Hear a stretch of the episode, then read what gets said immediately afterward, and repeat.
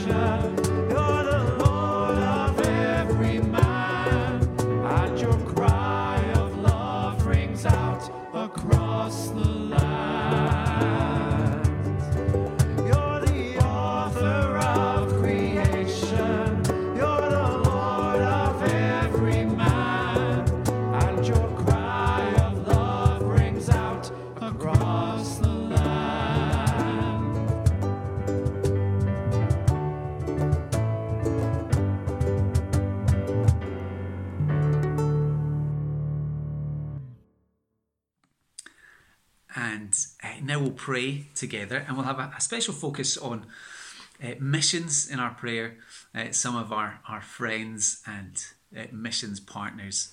So let's pray together. Lord God, thank you that we can acknowledge you as the one true and living God, uh, the one who is King of kings and Lord of lords, that you rule over all the nations. We thank you that as we gather, in our separate homes, that we are part of a global church, worshipping Jesus as Lord in very different settings from ours.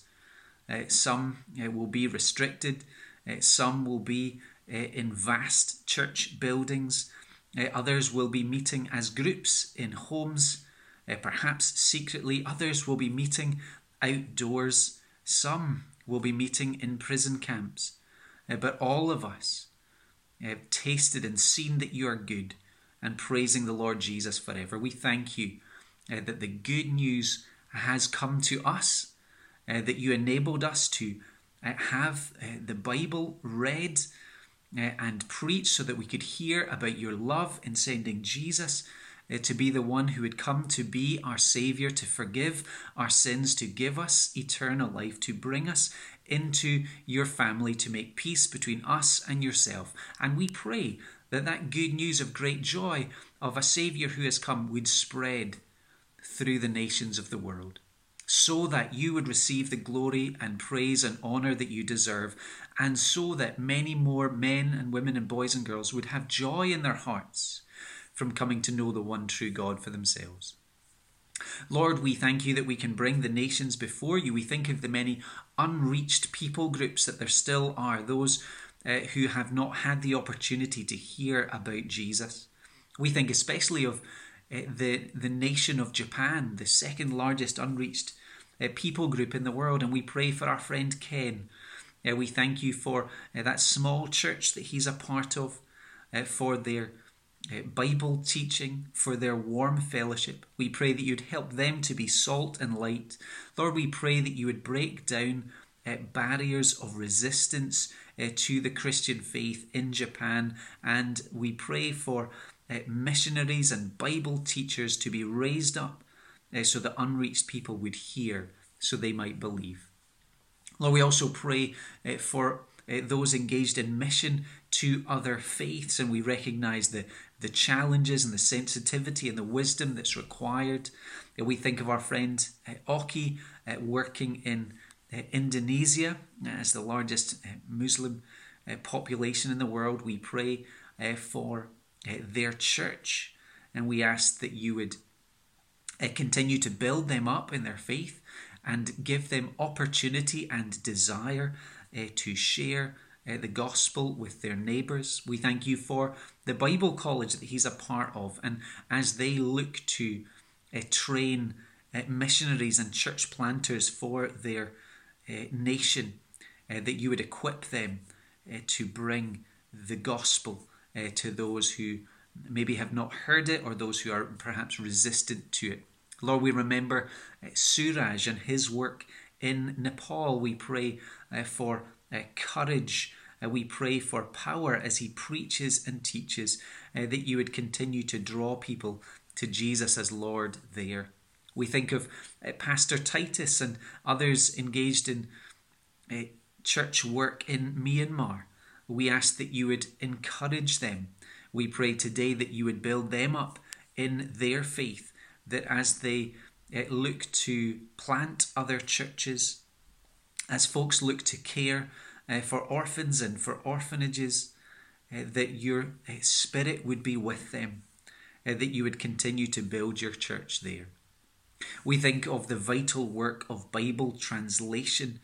Uh, we thank you for those who will use their language gifts to give up years in order to learn a language, to write it down, so as to put the Bible into people's hands. We pray that you would uh, encourage and give skill and perseverance to those who are involved, that as they live in communities, that their lives would be pointing to Jesus.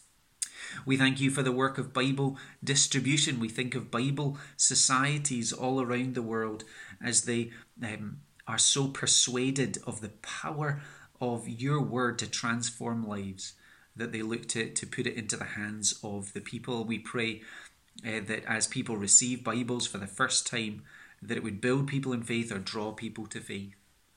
Lord, we think of uh, agencies involved in um, training uh, new workers for churches, those who would teach and preach and plant churches, those who would be evangelists. We uh, thank you for ETS and the fact that it can train people for at home and for wider afield. We think of uh, Dumisani in South Africa and we ask uh, that those uh, who teach and those who are being taught uh, would be faithful, that they would be equipped, and that you would use them to bring the good news of the Lord Jesus uh, to many in that nation.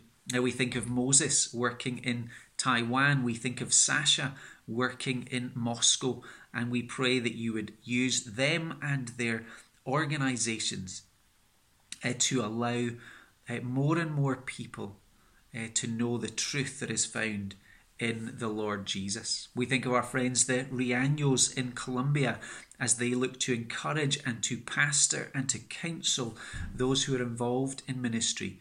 And we pray that by their strong support and by their biblical wisdom, uh, that they might uh, encourage and keep people uh, serving you and serving the church so that your glory would spread. Uh, Lord, we ask that you would give us a sense of your glory and greatness, uh, that we would want to be part of your mission endeavour, that by our prayers, by our giving, and perhaps for some of us by our going, uh, we would be part of uh, seeing your kingdom come and your will being done on earth as it is in heaven. We pray this so that you would be glorified. In Jesus' name, Amen. Uh, so now it's an absolute privilege for me to be able to hand over to uh, Carl Dalfred. Uh, Carl and son have been with us for a number of years. Um, they are uh, OMF uh, missionaries working in Thailand, but, but back here for Carl to do his PhD if you don't know them. And they're hoping to return uh, shortly, so they'll be leaving us soon. So it's wonderful for us to to have Carl preach for us one more time, and and we'll also have a chance on Wednesday. Quick uh, plug for Wednesday, uh, Carl and Son are going to uh, talk a little about their story, about their sense of call to the mission field. Tell us a little bit about um, what um, the church is like in Thailand. So that's a call at 8 o'clock uh, on Wednesday. Uh, but now it's a pleasure to have Carl to, uh, to read God's word and to uh, bring it to us. Thanks, Carl. This morning's Bible reading comes from 2 Corinthians 10, verses 12 to 18, and Romans 15, 17 to 21. First, 2 Corinthians.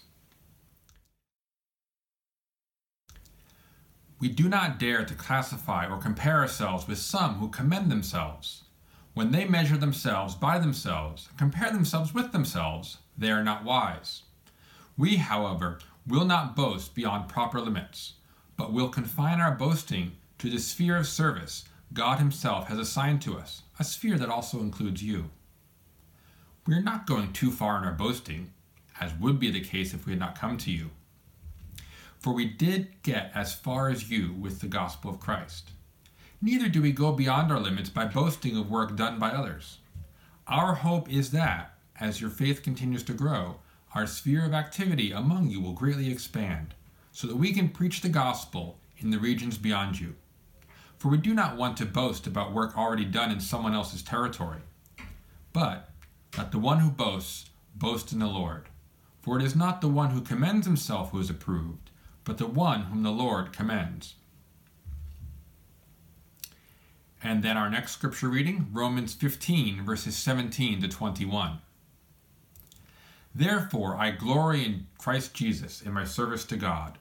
I will not venture to speak of anything except what Christ has accomplished through me in leading the Gentiles to obey God by what I have said and done, by the power of signs and wonders, through the power of the Spirit of God. So from Jerusalem all the way around to Illyricum, I have fully proclaimed the gospel of Christ. It has always been my ambition to preach the gospel where Christ was not known, so that I would not be building on someone else's foundation. Rather, as it is written, those who were not told about him will see, and those who have not heard will understand. This morning we uh, celebrate Mission Sunday, an annual event here at uh, Buccleuch Church. But this year, Mission Sunday, when we normally think about um, missionary outreach around the world, it feels a little bit different because of lockdown and because of restrictions. Generally, when we in the church we think about uh, world missions or global missions, we think about going out there, meeting people, sharing the gospel, traveling, uh, proclaiming Christ uh, across cultures. But this past year, we've all been home a lot, and it's it's it's been very tempting to not think beyond our, our own household, our own limitations. Um, Jesus said, Go and make disciples. But this past year, it's just frankly been difficult to go much of any place. It's been difficult. So, in, in this context, when we're, we're all uh, dealing with uh, more limitations and more uh, restrictions than we've, we've had in the past, how are we to think about missions? How are we to think about sharing the gospel cross culturally to the ends of the earth when we're expected to, to stay home and to, to limit our contact with others? to think about this, to help us, us think about what missions means in our current context, I want to take a look at uh, the heart of the Apostle Paul, the missionary heart of the Apostle Paul. Paul was a man who knew about serving God in spite of external circumstances outside of his control. You see, Paul, at various points, he had been imprisoned, beaten, near death. At one point, he was in jail for two years. But that's a longer lockdown than I think any of us have experienced yet. Five times Paul got the 40 lashes minus one. He was stoned. He was shipwrecked. Three times, in fact. One time he was adrift uh, at sea for one night and one whole day.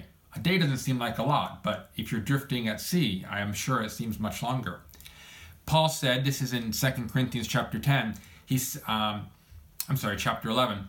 He said he was in danger from his own countrymen, from the Jews danger from Gentiles, danger from robbers, danger from false brothers.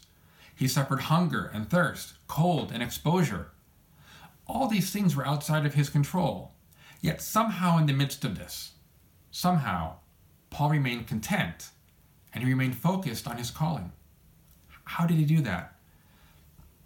In the book of Philippians, uh, chapter 4, starting at verse 11, Paul said, I have learned to be content whatever the circumstances. I know what it is to be in need and what it is to have plenty.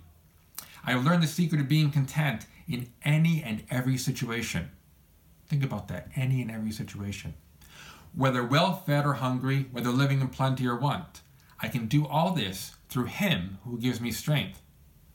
Now, from a human perspective, I find this just simply amazing. I mean, how can He do this? But when the Holy Spirit helps us to refocus on Christ and to trust in Him, such an attitude, it's not impossible. Myself personally, I still struggle with contentedness and the temptation to complain, but through the Holy Spirit, through the power of the Holy Spirit, we can all grow in this area. In the midst of all his circumstances, as Paul was learning this secret of contentment, he maintained his focus on, on serving Christ. in the book of Acts in chapter 20 when he was, he was visiting with the uh, Ephesian, I'm um, sorry, the elders from the church at Ephesus. Paul said this. In a child, this is Acts 20, verse 24. He said this I consider my life worth nothing to me. My only aim is to finish the race and complete the task the Lord Jesus has given me the task of testifying to the good news of God's grace. Now, what was Paul's call? What characterized his missionary heart? And where did that heart come from? It's those three questions that I want to look at briefly this morning. What was Paul's call? What was his missionary call? What characterized his missionary heart? And where did that heart come from? So let's take a look first at Paul's missionary call. Um, Paul, as uh, many of you may know, um, was not always a believer in the Lord Jesus Christ. In the book of Acts, in chapter 9, we find the dramatic story of his conversion from Saul the Pharisee, who hated Christ and was persecuting the church, to um, one of the foremost servants of Christ, an apostle to the Gentiles. Paul's call, as comes out in, Acts chapter 9 when Christ confronts him um, and appears to him on the Damascus road, it was primarily a call to Christ, to loyalty and faithfulness to the Lord Jesus Christ. As Christians, our primary commitment is not to a cause or to an ideal or to a goal, it's to a person, it's to Christ Himself. Our identity, our meaning, our purpose in life is found in Christ. Paul's conversion on that Damascus road, it transformed him. It transformed his identity, his purpose in life, and his loyalty. It changed him from loyalty to self to loyalty to Christ. In, in, in, a general way, that's what happens to all of us who are Christians. God calls us from serving ourselves to wholly and fully serving Him, receiving forgiveness from Christ and reconciliation with God. We were estranged from God, condemned, being children of wrath, who will be judged for our sins. But now, as Christians, we are reconciled, saved, forgiven, adopted as sons and daughters. That's our identity as Christians. Our Paul's call and the call on all of our lives is founded in that identity that we are Christ and our loyalty is to Him. Paul's call to, to the Gentiles was a, a, specific application of the general call that all of us have. In Matthew 28, verses 18 to 20, Jesus said, Go and make disciples of all nations. Now, that doesn't necessarily mean physical travel, but indicates intentionality. Not all of us are going to go to the other side of the world to proclaim the gospel. But as we go, we are to make disciples. In word and deed, we are to do things and say things that point other people to Christ. As it were, we are representatives of Christ. Um, Paul spoke specifically about this, um, our role as representatives, in 2 Corinthians chapter 5, where he calls us ambassadors. He said in 2 Corinthians 5:20, "We are therefore Christ's ambassadors, as though God were making his appeal through us. We implore you on Christ's behalf, be reconciled to God." What does an ambassador do? When the ambassador for the UK goes to some other country, then what he or she says and does is understood as being the will and action of the UK as a whole. That person, that ambassador, is a stand in for uh, the whole country. As Christ's ambassadors, the things that we say and we do are to be under, are, as Christians, should be and are, are, for good or for ill, understood as who Christ is and what he does. So if we're ambassadors of Christ, how should we speak? How should we act so that people know who Christ is? That's our role as ambassadors. That was Paul's role as an ambassador, specifically an ambassador, a representative, an apostle, a messenger to the Gentiles. That was Paul's call, an ambassador of Christ. How did he try to fulfill that call? Acts chapter 13, we see Paul and Barnabas um, set apart by um, the church at Antioch, and they they traveled around the Roman Empire. Paul preached, he discipled, he established churches, but there were many obstacles to um, him fulfilling that calling. There were many obst- and there's many obstacles for us today in fulfilling God's call uh, upon uh, our lives.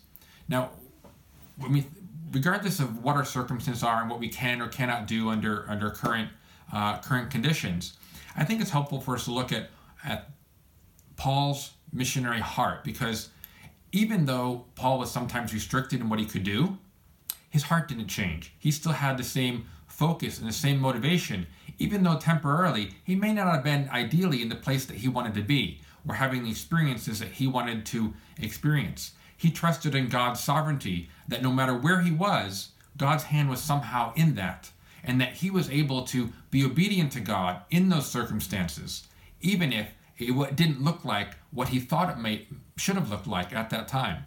So, two characteristics, two characteristics of Paul's missionary heart: um, pastoral care and evangelistic advance. Pastoral care and evangelistic advance. These two things were in in his heart.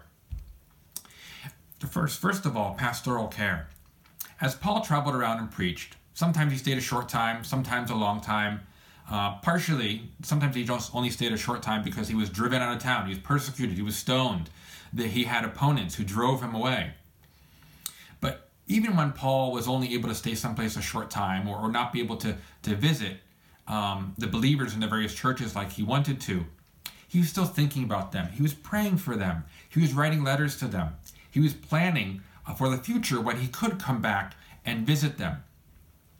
And when he wasn't able to go personally, he would send others in his place uh, to check up on and care for uh, the churches that um, he was connected with. Now, in the case of the Corinthians, this morning for our scripture reading, one of them, our scripture readings, was from 2 Corinthians uh, chapter 10.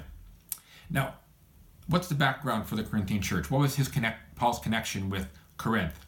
Paul had visited there. He preached in Corinth. He saw the birth of a new church there. So in many ways, he was uh, the father. He was the founder of the church in Corinth. And despite opposition, he stayed there for uh, a year and a half under the protection of the Holy Spirit.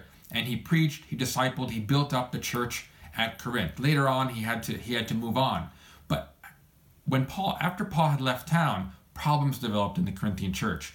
There was sexual immorality, there was abuse of spiritual gifts, and more. So what did Paul do? He couldn't get there back there right away, so he wrote letters to them to address the problems. Eventually, he made another visit, and when we get to the book of Second Corinthians, um, he's he's laying down plans to visit them again. But while he'd been absent this time, a new problem had developed among them there are some false apostles, or in some translations are called super apostles, false apostles who had wormed their way into the congregation at Corinth. Now, Paul wasn't territorial, he wasn't jealous, um, he wasn't opposed to other preachers coming in and building up the work that he had started. Uh, in fact, at one point, uh, an evangelist named Apollos um, came after Paul to Corinth and he was teaching the congregation. Um, we each have our limits. We can't be in every place uh, at every time, and there's many members uh, to the body of Christ, and we all each have our part. Paul understood this.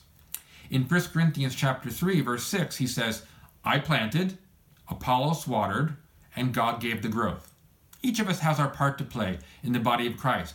We don't all have the same gifts or same abilities, um, but we just do what we can uh, with what God has given us.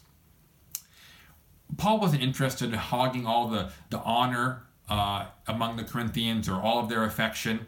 Um, he wasn't lording it over them uh, in, in, that way. Um, but he was the spiritual father of the congregation. Now, the problem with the false apostles that, who would come in wasn't just that someone else was, was preaching there, but they were, they were boasting. They were trying to um, exert authority um, and lift themselves up in the eyes of the Corinthians and push Paul down. They boasted about how great they were and all their deeds and how much they had done, even beyond the, the limits of truth. And they were trying to, to, to push Paul out of the picture. They were saying things like, you know, Paul is mighty in his letters, but he's weak in person. Now, this was a common tactic in the ancient world to boast about oneself and exaggerate your accomplishments. It was expected that rhetoric teachers, politicians would uh, would toot their own horns, would talk about all their wonderful accomplishments, and uh, speak derisively of their adversaries. That's how you got followers. That's how that's how a rhetoric teacher got paying students. Now, in the world today, this is still not uncommon. On social media, among politicians, there's still lots of boasting and comparing. Um, maybe you can think of other realms of life where this still happens. But Paul, Paul would have none of it. This, just wasn't a Christian thing, comparing ourselves with others all the time, trying to push others down to lift ourselves up, boasting about how great we are. This is not a Christian thing to do. This is a that kind of thing is what people who want to honor themselves do. Not some not it's not what someone who wants to honor God does. But in, in the specific Corinthian situation, because these false apostles had come in and were boasting and lifting themselves up and trying to um, marginalize and push Paul out of the picture and to get not only the respect but also the money of the Corinthians, Paul felt like he needed to say something. His authority was being challenged, and these false apostles were having a detrimental effect upon the Corinthian church. He had to say something. So, in this context, how did Paul, the missionary founder of the church, speak about his own work? There's, there's lessons here today for how we speak about our own work and how we as a church should expect missionaries that we support uh, to speak about uh, their work. The false apostles had come into Corinth commending themselves to the Corinthians. They wanted to take control of the church. They wanted the believers there to think they should be paid for doing what they were doing in coming in and trying to control the church. They were using worldly criteria for judging themselves. Specifically, they were talking about their commanding presence, their shows of power authority, their impressive speech, their worthiness to merit compensation from the congregation. Something that Paul had never done. Um, he didn't want to be a burden to the congregation. He got support money from elsewhere, but he didn't want to uh, ask for money from the Corinthians themselves.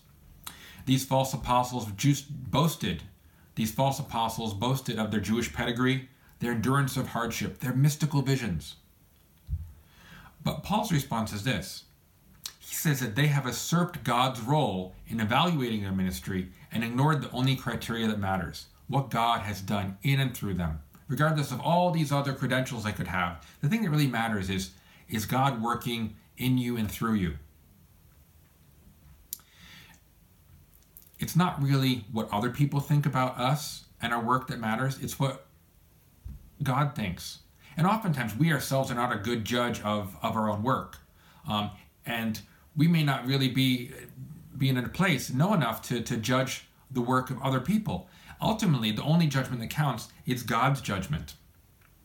But because Paul wanted to um, help the Corinthians, he, he, he cared for them. He wanted them not to be taken advantage of in this way. Um, he set an example and he, he told the Corinthians how he wanted to speak uh, with them about his own work. And, and what and he, he gave in in the passage we looked at he um but and for uh second corinthians 10 both before and after the passage you read he he talks about the things that is proper to boast about. He doesn't really like using the term boasting but he feels like well the false apostles are boasting and even though this is completely ridiculous to do so it's foolish to do so i will i will boast. What does paul boast about? If it could even be term be termed boasting um, he boasted about his own weaknesses not something you normally advertise to the world. He, he boasted about his own weaknesses and in God's work, what God has had done among the Corinthians. Paul thought it was only appropriate to speak about the work that God had assigned to him, not about someone else's work. We shouldn't be claiming for ourselves what someone else has done. And Paul, and Paul said, I, I can't do that. I shouldn't do that. Paul's not trying to win respect for himself um, by taking, uh, he's not trying to win respect for himself um, by talking of someone else's accomplishments as if they were his own. If they have done something that's worthy before God, so be it. But he, he can't claim that. He only wants to speak about what God has done. Another thing Paul says that he's not going to do is try to assert superiority over others. There's no room in the kingdom of God for the comparison game. In 2 Corinthians 10:18, Paul says this, "For it is not the one who commends himself who is approved, but the one whom the Lord commends." So it doesn't matter how many people praise us, how many, you know, likes or thumbs up we get uh, and some social media platform, or how many accolades we get from the world. It's only the Lord that matters and pleasing Him. Whether some, one person is superior or more accomplished or, or someone else is, it, it, it doesn't really matter. Our business is only to do our best in serving God in the place that He's assigned to us.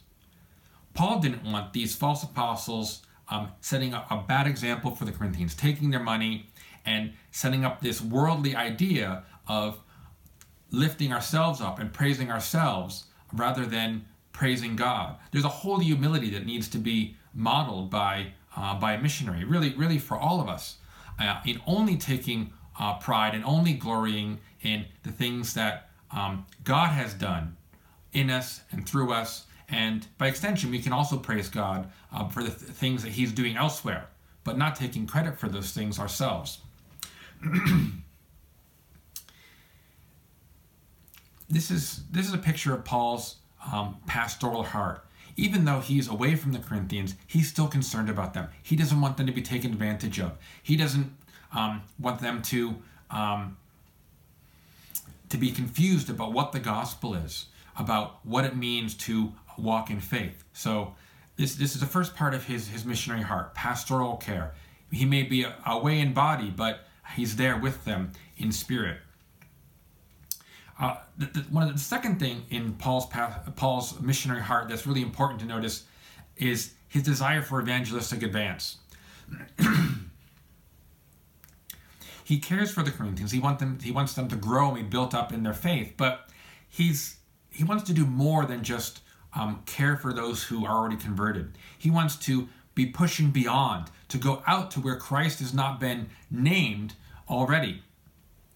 He wants to see the church grounded in the truth and growing healthily and with joy. But there's still others who haven't yet heard the good news.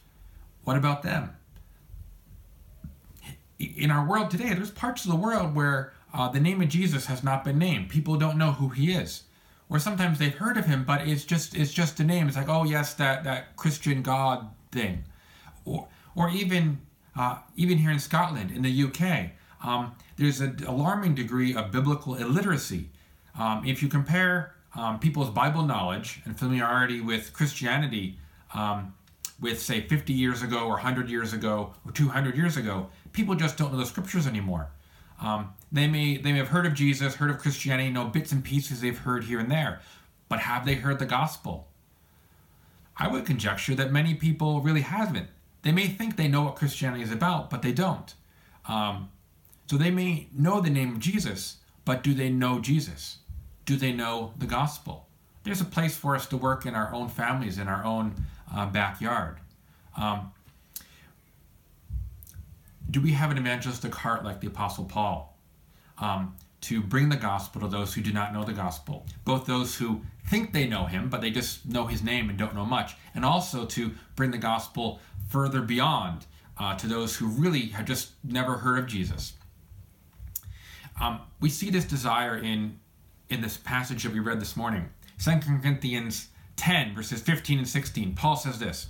He says to the Corinthians, Our hope is that as your faith continues to grow, our sphere of activity among you will greatly expand, so that we can preach the gospel in regions beyond, in regions beyond you. For we do not want to boast about work already done in someone else's territory. Paul expressed a similar sentiment uh, to the Romans. In his letter to the Romans, chapter 15, verses 20 to 21, Paul, Paul is saying that it was his ambition to preach Christ where Christ had not already been named. In writing the, to the Romans, he, he said that he hoped to visit Rome to encourage the saints there, and when he was visiting there, to get some support and help from them in pushing even further east to Spain. We don't know if Paul ever got to Spain, but it, he certainly wanted to. It was a good thing that he wanted to to get there. Now, in this past year, we've probably all had uh, things that we wish we could have done. We might have, may have had travel plans or events we wanted to do or people we wanted to see, um, but we never got to them. Circumstances changed and we weren't able to do what we wanted to do. Um, but even if we can't do all that we want to do, it's it's good that we have motivations to do those things. If there's good and noble and and right things to do, we should hang on to those those desires and uh, with with with open hands though, because we don't know what we'll really be able to do in this life. Some things we'll get to, some things we won't. The Apostle Paul wanted to go to Spain. He wanted to bring the gospel still further out to where Christ had not been named. Did he get there? Maybe, maybe not. We don't have any evidence that he did. But it's a, noble and commendable thing that he wanted to do that. Do we have that desire? Do we have the desire to make Christ known where he uh, is not known? Do we want to do what we can? We want to do what we can, what we can do to see the gospel reach more and more people? In, in this day of restricted travel, closed schools, businesses, and churches, limited contact with others, going out to share the gospel with people, especially those we may not know or, or we may not know very well, it, it seems well nigh impossible. How, how can we do that? Um, of course, there's creative possibilities online, and you know, we're as a, as a church and as people, we're, we're already stepping into some of those possibilities, but those are still limited.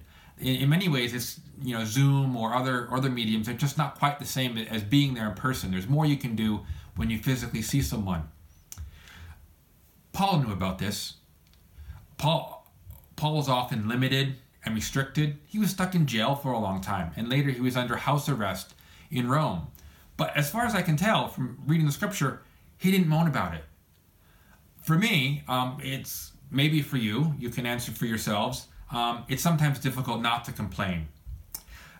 My, my personality, sometimes I'm prone to take a, a, a glass half empty uh, approach to situations, to be to be cynical, and it takes effort. I have to put concerted effort into to being positive and being hopeful and looking on the uh, the brighter side of things. It's, it's easy for me to, to, to slip into to pessimism. Um, but I think for, for me and, and, and, and for all of us, Paul's a good example of Paul's a good example of being content where we are um, and making the most of his situation and seeing God's sovereign hand in his circumstances. Um, e- even in jail and house arrest, um, being beaten and persecuted, um, he was able to take things as they as they came and to um, continue to show care for other people and uh, to, he, he, to keep the flame alive, to keep the flame of wanting to push out an evangelism alive in his heart, um, even when he wasn't able to, to physically go. The desire to preach the gospel um, where he where Christ had not yet been na- be named, the desire to preach the gospel where Christ had not yet been named, it stayed in Paul's heart, even when his body had to stay in one place. In, in writing to the Corinthians, he hoped that their faith would grow so that um, so that the Corinthians they could help him in turn in pushing out to share the gospel with still more people. Um, but in order for that to happen, um, the Corinthian church needed to be healthy. Um, if Paul was was always having to put out backfires and just and, and solve crises in the Corinthian church, then he wouldn't be able uh, to go out and preach to yet more people who hadn't heard Christ. Um, and, and this is this is the this is the tension between pastoral care and evangelistic outreach. Um, myself, having having served in the mission field in in, in Thailand for uh, for more than a decade, um, I, have seen this tension. There's a if you establish a church and you know there's people who believers who are beginning to be able to lead it, the temptation is to think, well, this church is okay. I'm just going to keep pushing on in evangelism. Um, but the challenge there is if you if you leave a church uh, too early without ongoing pastoral care, you know they may the church may unplant itself. It may descend into into conflict and other problems, or get uh, sucked off into uh, some sort of heretical cult. So a church needs a certain amount of pastoral care until it can really take care of itself. But at the same time, it's easy to be, become uh, too self-focused and too uh, inward focused on one's own congregation. So much so that um, you never get out in evangelism. That um, there always seems to be something that needs to be done, some sort of issue that needs to be attended to um, in, in a congregation. Um, because as people, we're, we're weak and sinful, and there's always going to be some sort of uh, issues and problems uh, in our lives. If not in our lives, then if someone else in uh, in the congregation. So how do you balance this pastoral care and evangelistic outreach? Um, it's it, it, it's a tough nut to crack. Um, but Paul sought to do this. He cared for the congregations, but he also wanted to move out in ongoing evangelism. where did Paul's missionary heart come from? That's that's that's the last thing that I want to ask here. Um, it's great because uh, so far we've talked about Paul's missionary call. We saw he wanted to care for the congregation. He wanted to keep alive the flame of evangelism, regardless of whether he could physically move, uh, move out and, and preach the gospel or not. But how did he do this? Where did this this come from? Um, sometimes it's easy to look at the Apostle Paul and think, wow, you know, he was just, you know, an absolute saint. He was a spiritual overachiever. But, you know, I'm just me. You know, I'm not, you know, super spiritual like the Apostle Paul. You know, it's nice that, you know, he had such an ardent flame to preach the gospel and the boldness to do so. But, uh, but I feel discouraged. I, I, I feel like I'm just sort of putting out fires in my own life and my family's life and right around me. I, how can I think about, you know, sharing the gospel to others and, and moving out beyond that? Sometimes even if we have the time or ability, we're just discouraged and we can't focus uh, or sometimes we just don't want to. So, where did Paul's motivation, where did this heart come from? When we're discouraged, um, we're tempted to look only at our own difficulties, to have a, have a, a pity party for ourselves.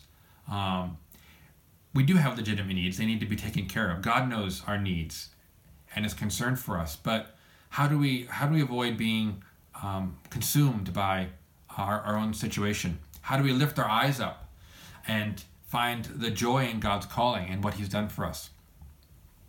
For Paul, his missionary heart sprang up from the knowledge of what Christ had uh, done for him.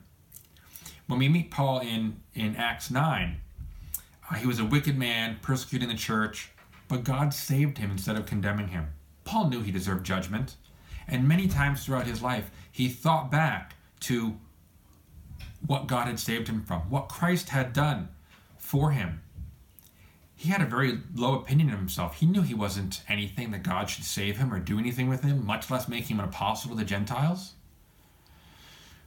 One of the many places where he he he thinks back and just and uh, thinks back to, to what God has done is in Romans chapter five, and in, in this passage there you here in in in chapter five, uh, starting at verse six, you can almost hear Paul breaking into the spontaneous praise. He's writing his letter to the Romans, instructing them on many, you know, weighty doctrinal matters. Um, but there's almost sort of a breathless joy in what Paul wrote here. He wrote, For while we were still weak, at the right time Christ died for the ungodly. For one will scarcely die for a righteous person, but perhaps for a good one one might dare to die. But God shows his love for us in this, that while we were still sinners, Christ died for us. Since therefore we've been justified by his blood, much more shall we be saved from the wrath of God. For while if we were still enemies, we were reconciled to God by the death of his Son, how much more, now that we are reconciled, shall we be saved by his life? More than that, we also rejoice in God that through our Lord Jesus Christ, through, through whom we now have received this reconciliation. Paul had joy because he was continually looking back. He was looking back. He was looking back, reflecting on who Christ was and what Christ had done for him and what Christ was continuing to do in this world. Paul's heart of missionary service was not some sort of extraordinary zeal that he, you know, conjured up in himself. Um, it wasn't something that an ordinary, ordinary believer can't hope ever hope to aspire to. The source of his missionary heart was simply his joy in Christ and his salvation. If we are discouraged, if we're tempted to look only to ourselves, and to, or if we're tempted to neglect others, neglect sharing the gospel in word and deed, let us look back to Christ. Let us remember what he's done for us. Let us remember the blessings in our lives that we have seen by the hand of God, by the power of the Holy Spirit. Let us think about his faithfulness to his people in Scripture and throughout the ages. Let's meditate and reflect upon Christ, looking to him day by day by day, in all sorts of circumstances, both easy and difficult, precedented and unprecedented. Because when we continue to look back, look to Christ, to what he's done and who he is, it's from there that, that joy and thankfulness springs up. It's from there that we have that motivation desire to be a blessing to others. not just to absorb God's blessing to our blessings for ourselves and keep them. It's not easy to regain or to maintain joy as we're buffeted by the world, the flesh, and the devil, but it's worth it. To sum up, what I want to remember, what I want you to remember from this sermon is this. Regardless of our circumstances, let's turn our eyes upon Jesus and kindle our joy and motivation in Him. Let's remember Christ and what He's done for us and what He is doing. Because this is the source of Paul's missionary heart. Paul cared for people pastorally, and he wanted to reach, reach out to the regions beyond to make Christ known, where Christ had not yet been named.